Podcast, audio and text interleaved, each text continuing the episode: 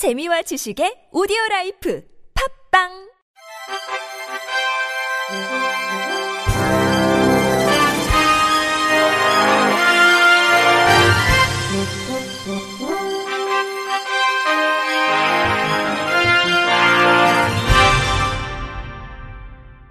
청취자 여러분 안녕하십니까? 9월 17일 화요일 KBS 뉴스입니다.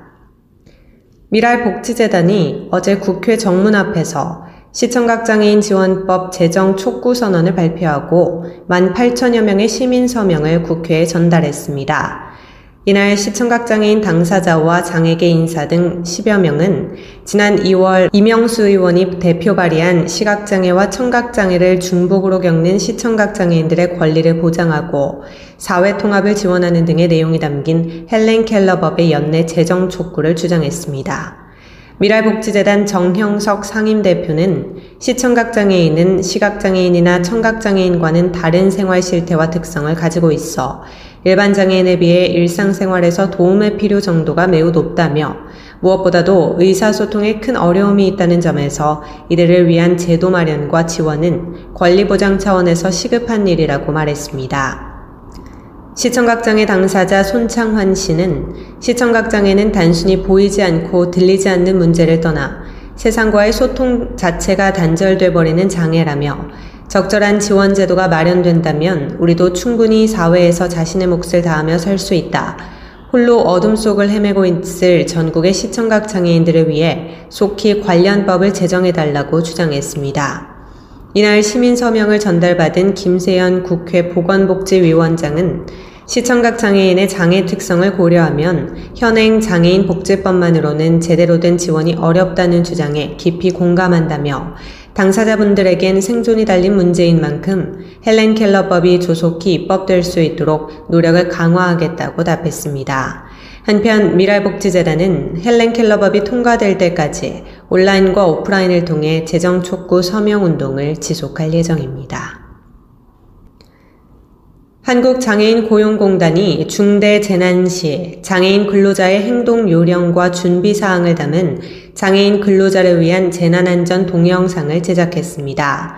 그간 재난에 대한 교육 자료와 장애인과 장애인 고용 교육 자료는 있지만 장애인을 위한 재난안전 교육 자료가 턱없이 부족해 재난사고 시 장애인 근로자의 안전대책 마련의 필요성이 지속적으로 제기됐습니다.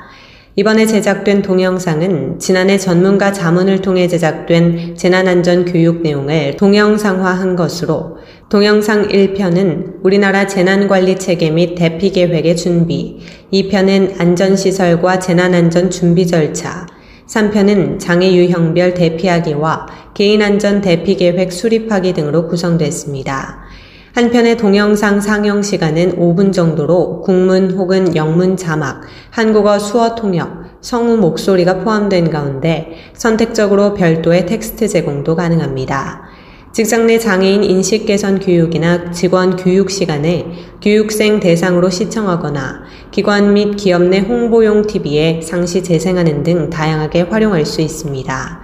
공단 조종란 이사장은 공단에서 장애인을 위한 재난안전 동영상을 만들어 배포하게 돼 기쁜 마음이다.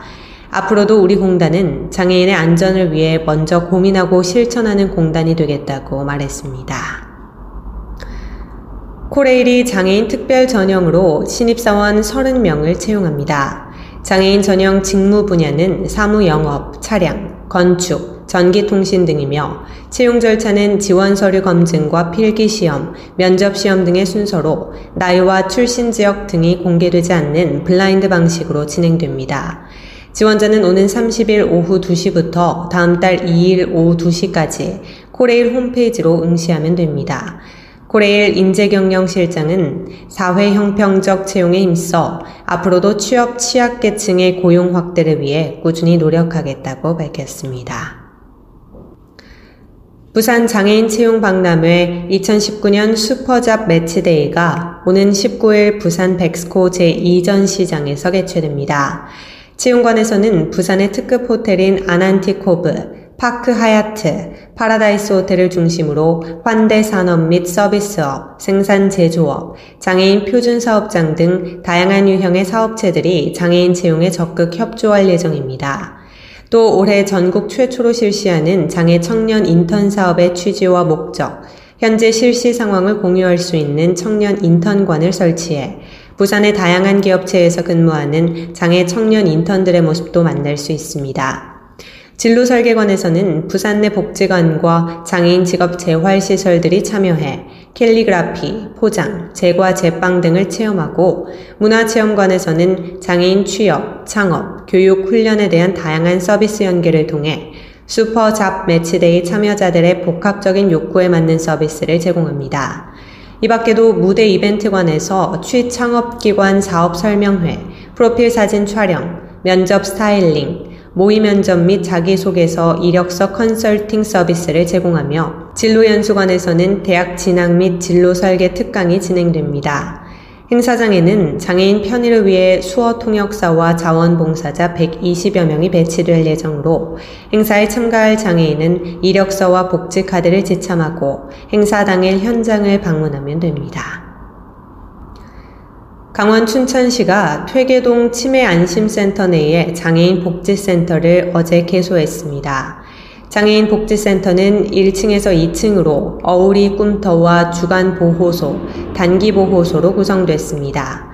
어우리 꿈터는 직업 적응 훈련 시설로 발달장애인에게 작업 활동과 일상생활 훈련을 제공하는 곳입니다. 거주시설인 단기보호소는 장애인에게 일정 기간 주거와 일상생활 등을 제공하는 곳으로 장애인을 돌보는 보호자의 단기간 휴식을 지원하며 집안의 경조사 등의 장애인을 30일 이내, 연간 6개월 이내 의탁할 수 있습니다. 주간에 장애인을 일시 보호하는 주간보호소는 오전 9시부터 오후 6시까지 운영하며 이곳은 재활치료와 취미생활, 가족 상담, 예체능 프로그램 등을 제공합니다. 제주도가 제주형 사회적 농업을 내년부터 본격 추진합니다.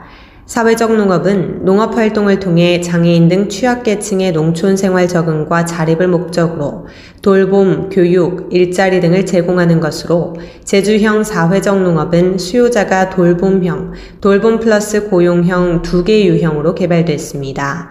먼저 돌봄형은 치유와 재활을 통한 사회 적응을 목표로 하며 복지기관 또는 가정에서 돌보고 있는 장애 아동 등이 농장에서 운영하는 농업 활동에 참여하도록 설계됐습니다. 돌봄 플러스 고용형은 사회적 농업 관련 조직, 교육 농장 등 기존 농장을 권역별 특화 사회적 농장으로 육성해 장애인, 노인, 취약계층 등을 대상으로 자립을 통한 일자리 창출을 목적으로 하게 됩니다. 앞서 제주도는 지난해 11월부터 관련 부서와 기관, 단체 등으로 제주형 사회적 농업 모델 TF팀을 구성해 지난 7월까지 회의를 거듭해 제주형 사회적 농업 모델을 마련했으며 앞으로도 유형별 운영비와 시설비를 지원하고 돌봄 사회적 농장주 교육을 실시해 취약계층의 자립을 돕고 농촌 사회를 활성화할 계획입니다. 끝으로 날씨입니다. 내일은 내륙을 중심으로 낮과 밤의 기온차가 크겠습니다. 강원 영동과 경북 동해안 지역은 내일 밤부터 모레 새벽까지 비가 내리는 곳이 있겠습니다. 예상 강수량은 5mm 내외가 되겠습니다. 내륙을 중심으로 낮과 밤의 기온차가 큽니다. 모레 아침 기온은 오늘보다 2도에서 5도가량 낮아 쌀쌀하겠으니 건강관리에 유의하시기 바랍니다. 내일 아침 최저 기온은 14도에서 20도, 낮 최고 기온은 25도에서 30도가 되겠습니다. 바다의 물결은 서해 앞바다 0.5에서 1.5m, 남해 앞바다 0.5에서 2.5m, 동해 앞바다 0.5에서 2.5m가 되겠습니다. 이상으로 9월 17일 화요일 KBS 뉴스를 마칩니다. 지금까지 제작의 이창훈, 진행의 조소혜였습니다. 고맙습니다. KBIC